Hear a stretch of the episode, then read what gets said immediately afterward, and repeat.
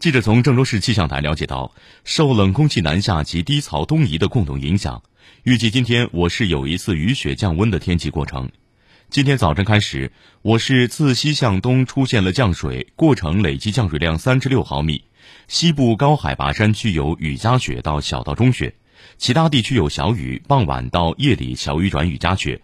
受冷空气和降水的共同影响，气温较前期下降明显。今天最高气温八到十摄氏度，十七号到十八号早晨最低气温零到二摄氏度。